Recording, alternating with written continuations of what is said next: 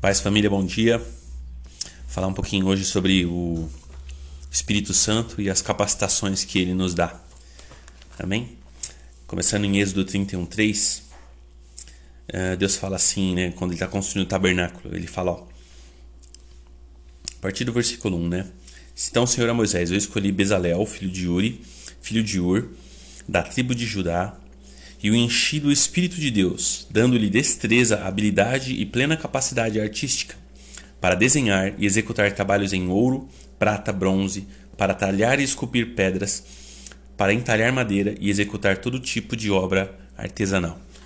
Então a Bíblia está dizendo que Deus deu o Espírito Santo para dar capacidade, habilidade para Bezalel fazer trabalhos artísticos, então a gente vê que o poder do Espírito Santo também nos habilita a fazer é, trabalhos profissionais, é, trabalhos artísticos e por aí vai.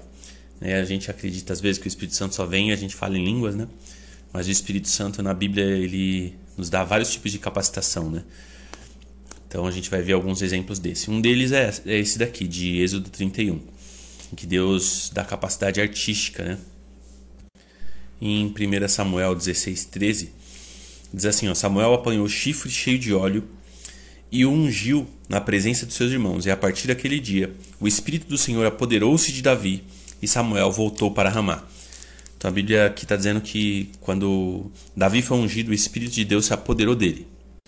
Depois no capítulo 17, é, no versículos 1 em diante, até o 11, né, a gente vê no caso quando Davi vai levar comida para seus irmãos. E aí todo mundo estava meio apavorado, meio assustado. E Davi ele começa a perguntar o que, que o homem que enfrentar aquele gigante vai ganhar. E ele decide, mesmo sendo um menino, ir contra aquele gigante e, e ganha a batalha, vence a batalha. Então a gente vê aí algumas capacitações que o Espírito Santo deu a Davi, né? Então, uma delas de tomar decisões no sentido do seu propósito. Né? Então, Davi tinha um propósito de ser um grande rei de Israel, um grande guerreiro. E ele simplesmente foi perguntar o que, que ia ganhar e ele foi para cima e ele venceu aquela batalha. Então ele recebeu do Espírito Santo coragem, ousadia e poder de decisão para o seu propósito, né? É uma coisa natural, né? O Davi não ficou pensando, oh, será que eu vou ou não vou? Uma coisa que o Espírito Santo impulsionou ele a agir daquela forma. Então a gente viu aí o Espírito da capacidade né, para Davi de tomar decisões e de agir corajosamente. Em Atos 3 a gente tem um episódio né, em que Pedro cura um, um mendigo aleijado e ele faz uma pregação no templo. Né? E aí no versículo 4, 1, do 1 ao 3 diz assim: ó, Enquanto Pedro e João falavam ao povo, chegaram os sacerdotes do capitão da guarda do, do templo e os saduceus. Eles estavam muito perturbados porque os apóstolos estavam é, ensinando o povo e proclamando em Jesus a ressurreição dos mortos. Um, agarraram Pedro e João e, como já estava noite, anoitecendo, os colocaram na prisão até o dia seguinte. Aí no versículo 8 ao 13. Assim, então Pedro, cheio do Espírito Santo, disse-lhes: autoridades e líderes do povo, visto que hoje somos chamados para prestar contas de um ato de bondade em favor de um aleijado, sendo interrogados acerca de como ele foi curado, saibam os senhores e todo o povo de Israel que por meio do nome de Jesus Cristo Nazareno, a quem os senhores crucificaram, mas a quem Deus ressuscitou dos mortos, este homem está curado diante dos senhores. E esse Jesus, a pedra que vocês construtores rejeitaram e que se tornou a pedra angular, não há salvação em nenhum outro, pois debaixo do céu não há nenhum outro nome dado aos homens pelo qual devamos ser salvos. Vendo a coragem de Pedro e de João, e percebendo que eram homens comuns e sem instrução, ficaram admirados e reconheceram que eles haviam estado com Jesus. Então reparem aqui que os fariseus perceberam a coragem e como eles falavam. Eles eram pessoas sem instrução, pessoas simples, mas eles falavam com sabedoria. Então o Espírito concedeu a Pedro ali naquele momento sabedoria e coragem. Né? Ele falava corajosamente, com ousadia. Então são capacitações que o Espírito Santo nos dá. Em Atos 6, a gente vê o caso de Estevão, né, do 8 ao 15. Diz assim: Estevão, um homem cheio de graça e do poder de Deus, realizava grandes maravilhas e sinais entre o povo. Contudo, levantou-se a oposição dos membros da chamada Sinagoga dos Libertos, dos judeus de Cirene e de Alexandria, bem como os das províncias da Cilícia e da Ásia.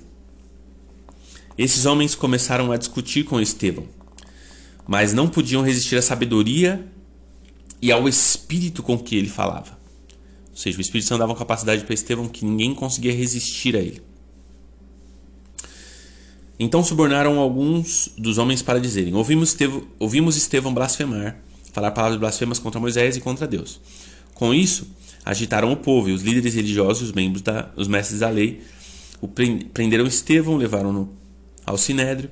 Ali apresentaram falsas testemunhas que diziam: Esse homem não para de falar contra esse lugar santo e contra a lei.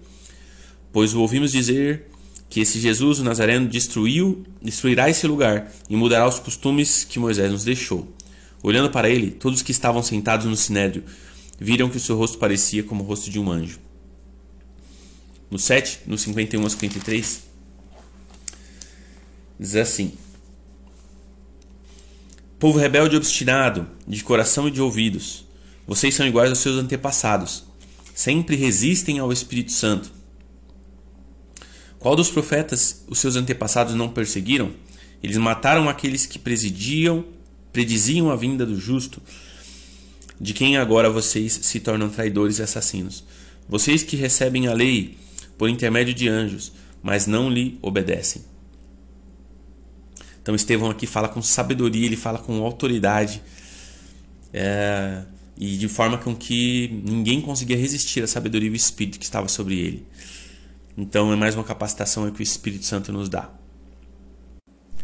Também no livro de Juízes, no capítulo 13, versículo 24, diz assim: A mulher deu à luz um menino e pôs-lhe o nome de Sansão.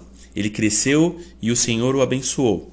E o Espírito do Senhor começou a agir nele, quando, enquanto ele se achava em Manedan, entre Zorá e Estaol.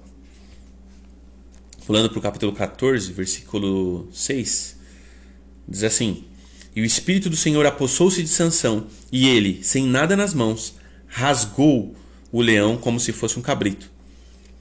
Mas não contou nem ao pai, nem à mãe o que fizera. Um pouquinho mais para frente, no 16 aí, 16, versículo 3, diz assim, ó, Sansão, porém, ficou deitado até a meia-noite, levantou-se, agarrou firme a porta da cidade e com os dois batentes e o arrancou com tranque tudo, pôs sobre os ombros e levou ao topo da colina que fica de frente ao Hebron. Então a gente vê aí no caso em que o Espírito Santo está dando força, força física para Sansão. Então o Espírito Santo está dando uma capacidade sobrenatural para a capacidade física do homem.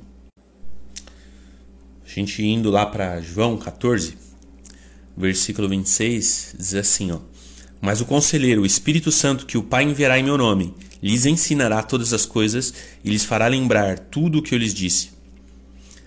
Então, outra capacidade que o Espírito Santo nos dá é de nos ensinar e de nos fazer lembrar de tudo que Jesus nos ensinou. Então, tudo aquilo que a gente aprendeu com a palavra de Deus, no momento que a gente precisa, o Espírito nos faz lembrar. Então, o Espírito Santo também é aquele que nos convence da, do pecado, da justiça e do juízo. Então, o Espírito Santo é aquele que nos dá todas essas capacidades. Ele nos dá capacidade artística, ele pode nos dar capacidade né, no nosso trabalho, ele pode nos dar capacidade de coragem, de sabedoria, de conhecimento, de força física. Né, ele nos ensina, nos instrui aquilo que a gente precisa aprender.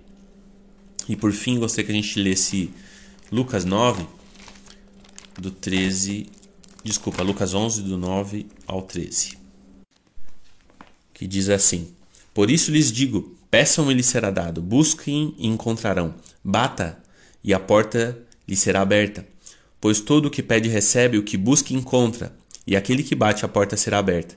Qual pai entre vocês, se o filho lhe pedir um peixe, em lugar disso lhe dará uma cobra? Ou se pedir um ovo, lhe dará um escorpião. Se vocês, apesar de serem maus, sabem dar coisas boas aos seus filhos, quanto mais o Pai que está nos céus dará o seu espírito a quem eu pedir. Então, Nós devemos clamar a Deus pedindo o seu Espírito, o Espírito que nos capacita em todas as coisas, que nos faz nos achegar a Deus, nos faz achegar a Jesus e nos capacita para fazer qualquer coisa aqui na terra que nós precisemos. Né? É fundamental que nós clamemos a Deus que derrame o seu Espírito sobre nós, que nós sejamos cheios do seu Espírito, cheios da sua capacidade, do poder de Deus. Amém?